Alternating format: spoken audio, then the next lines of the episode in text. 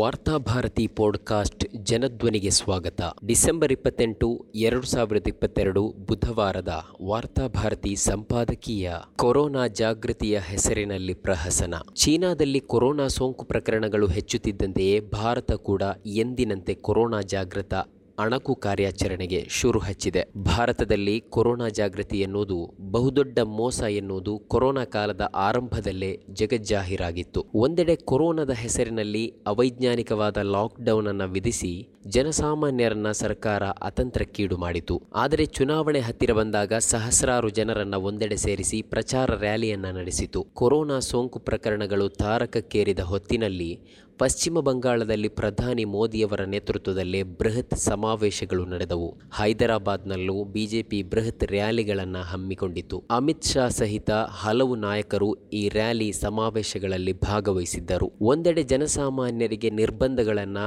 ಲಾಕ್ಡೌನ್ಗಳನ್ನು ಹೇರುತ್ತಾ ರಾಜಕಾರಣಿಗಳು ಮಾತ್ರ ಸಮಾವೇಶಗಳಲ್ಲಿ ಭಾಗವಹಿಸುವುದು ಸಾಕಷ್ಟು ಟೀಕೆ ವಿಮರ್ಶೆಗಳಿಗೆ ಕಾರಣವಾಗಿತ್ತು. ಅಷ್ಟೇ ಅಲ್ಲ, ಗಂಗಾ ನದಿಯಲ್ಲಿ ಸಂತ್ರಸ್ತರ ಹೆಣಗಳು ಸಾಲು ಸಾಲಾಗಿ ತೇಲುತ್ತಿರುವ ಸಂದರ್ಭದಲ್ಲೇ ಸರ್ಕಾರ ಕುಂಭಮೇಳಕ್ಕೆ ಅನುಮತಿ ನೀಡಿತು. ಸಣ್ಣ ಪುಟ್ಟ ಉತ್ಸವಗಳಿಗೆ ಕ್ರಿಶ್ಚಿಯನ್ನರ ಕ್ರಿಸ್ಮಸ್, ಮುಸ್ಲಿಮರ ಈದ್ಗೆ ನಿರ್ಬಂಧ ವಿಧಿಸಿದ ಸರ್ಕಾರ ಕುಂಭಮೇಳದ ಹೆಸರಿನಲ್ಲಿ ಲಕ್ಷಾಂತರ ಜನರನ್ನು ಒಂದೆಡೆ ಸೇರಿಸಿತು. ಮುಂದೆ ಕುಂಭಮೇಳ ಉತ್ತರ ಭಾರತದಲ್ಲಿ ಎಂತಹ ಅನಾಹುತಗಳನ್ನು ಸೃಷ್ಟಿಸಿತು ಎನ್ನುವುದನ್ನು ಕೂಡ ನಾವು ನೋಡಿದ್ದೇವೆ. ಭಾರತದಲ್ಲಿ ಕೊರೋನಾ ಜಾಗೃತಿ ಎನ್ನುವುದು ಜನಸಾಮಾನ್ಯರನ್ನ ಹಿಂಸಿಸುವುದಕ್ಕಾಗಿ ಮಾತ್ರ ವ್ಯವಸ್ಥೆ ಬಳಸಿದ ಒಂದು ತಂತ್ರ ಮಾತ್ರವಾಗಿತ್ತು. ನಿಜಕ್ಕೂ ಜನರ ಮೇಲಿನ ಕಾಳಜಿಯಿಂದ ಕೂಡಿದ್ದಿದ್ದರೆ ರಾಜಕಾರಣಿಗಳಿಗೊಂದು ಮಾರ್ಗಸೂಚಿ, ಜನಸಾಮಾನ್ಯರಿಗೊಂದು ಮಾರ್ಗಸೂಚಿಯನ್ನು ಅದು ಹೊರಡಿಸುತ್ತಿರಲಿಲ್ಲ. ಇದಾದ ಬಳಿಕ ಲಸಿಕೆಗಳನ್ನು ಮಾರುಕಟ್ಟೆಗೆ ಇಳಿಸುವುದಕ್ಕಾಗಿಯೇ ನಿರ್ಬಂಧ ಲಾಕ್ಡೌನ್ಗಳನ್ನು ಬ್ಲ್ಯಾಕ್ ಮೇಲ್ ರೂಪದಲ್ಲಿ ಬಳಸತೊಡಗಿತು ಎನ್ನುವ ಆರೋಪ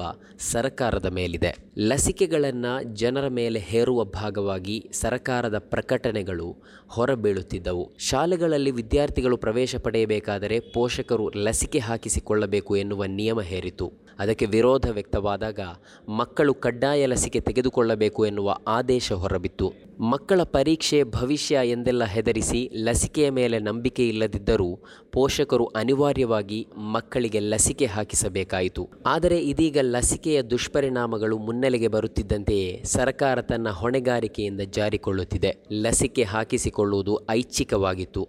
ಜನರಿಗೆ ಲಸಿಕೆ ಹಾಕಿಸುವುದನ್ನು ಕಡ್ಡಾಯಗೊಳಿಸಿರಲಿಲ್ಲ.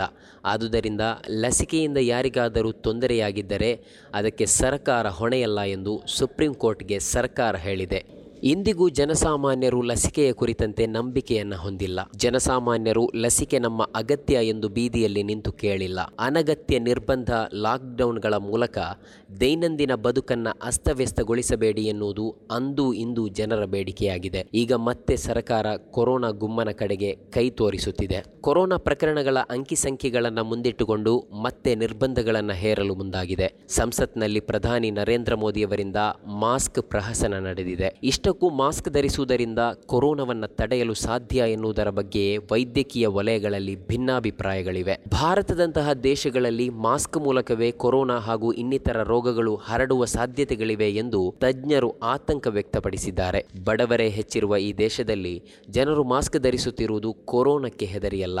ಬದಲಿಗೆ ಪೊಲೀಸರಿಗೆ, ಸರ್ಕಾರದ ಕಾನೂನುಗಳಿಗೆ ಹೆದರಿ. ಬಳಸಿದ ಮಾಸ್ಕ್ಗಳನ್ನೇ ಮತ್ತೆ ಬಳಸಿದರೆ ಅದರಿಂದ ಅನಾಹುತವೇ ಅಧಿಕ. ಕೊರೋನಾದಿಂದ ರಕ್ಷಣೆ ಪಡೆಯಲು ಹೋಗಿ ಇನ್ನಿತರ ಉಸಿರಾಟಕ್ಕೆ ಸಂಬಂಧಿಸಿದ ರೋಗಗಳನ್ನು ಜನರು ಮೈಮೇಲೆ ಎಳೆದುಕೊಂಡ ಉದಾಹರಣೆಗಳು ಇವೆ. ಆದುದರಿಂದ ಸರ್ಕಾರ ಮಾಸ್ಕ್ಗಳನ್ನು ಮತ್ತೆ ಜನರ ಮೇಲೆ ಹೇರುವ ಮೊದಲು ಹಲವು ಬಾರಿ ಯೋಚಿಸಬೇಕಾಗಿದೆ. ಸರ್ಕಾರ ಕೊರೋನಾ ಗುಮ್ಮನನ್ನು ಹೊರಬಿಟ್ಟ ಬೆನ್ನಿಗೆ ಕಂಪನಿಗಳು ತಮ್ಮ ಲಸಿಕೆಗಳನ್ನು ಹೊರಬಿಡುತ್ತಿವೆ. ಈಗಾಗಲೇ ಬೂಸ್ಟರ್ ತೆಗೆದುಕೊಳ್ಳಲು ಸರ್ಕಾರ ಪರೋಕ್ಷ ಒತ್ತಡವನ್ನು ಜನರ ಮೇಲೆ ಹೇರುತ್ತಿದೆ. ಅದರ ಬೆನ್ನಿಗೆ ಮೂಗಿನ ಮೂಲಕ ನೀಡುವ ಕೋವಿಡ್ ಲಸಿಕೆಗೆ ಸರ್ಕಾರ ಅನುಮೋದನೆಯನ್ನು ನೀಡಿದೆ. ಈಗಾಗಲೇ ಔಷಧಿ ಕಂಪನಿ ಈ ಔಷಧಿಗೆ ಎಂಟುನೂರು ರೂಪಾಯಿ ದರವನ್ನು ನಿಗದಿ ಮಾಡಿದೆ. ಸರ್ಕಾರಕ್ಕೆ ಮುನ್ನೂರ ಇಪ್ಪತ್ತೈದು ರೂಗೆ ಮಾರುವುದಕ್ಕೂ ಕೂಡ ಸಿದ್ಧತೆ ನಡೆಸುತ್ತಿದೆ. ದೇಶದಲ್ಲಿ ಮತ್ತೆ ಕೊರೋನಾ ಹೆಸರಿನಲ್ಲಿ ಭಯವನ್ನ ಬಿತ್ತಿ ನಿರ್ಬಂಧ ಲಾಕ್ಡೌನ್ಗಳ ಬೆದರಿಕೆಯನ್ನು ಒಡ್ಡಿ ಈ ಔಷಧಿಗಳ ಮಾರಾಟಕ್ಕೆ ಸರ್ಕಾರ ಇಳಿದಿದೆ ಎಂದು ಹಲವು ತಜ್ಞರು ಆರೋಪಿಸುತ್ತಿದ್ದಾರೆ. ಅದಕ್ಕೆ ಪುಷ್ಟಿ ಕೊಡುವಂತೆ ಈಗಾಗಲೇ ರಾಜಕಾರಣಿಗಳು ಹೇಳಿಕೆಗಳನ್ನು ನೀಡಿದ್ದಾರೆ. ಸರ್ಕಾರ ಹೊಸ ಹೊಸ ಆದೇಶಗಳನ್ನು ನೀಡತೊಡಗಿದೆ. ಕೊರೋನಾ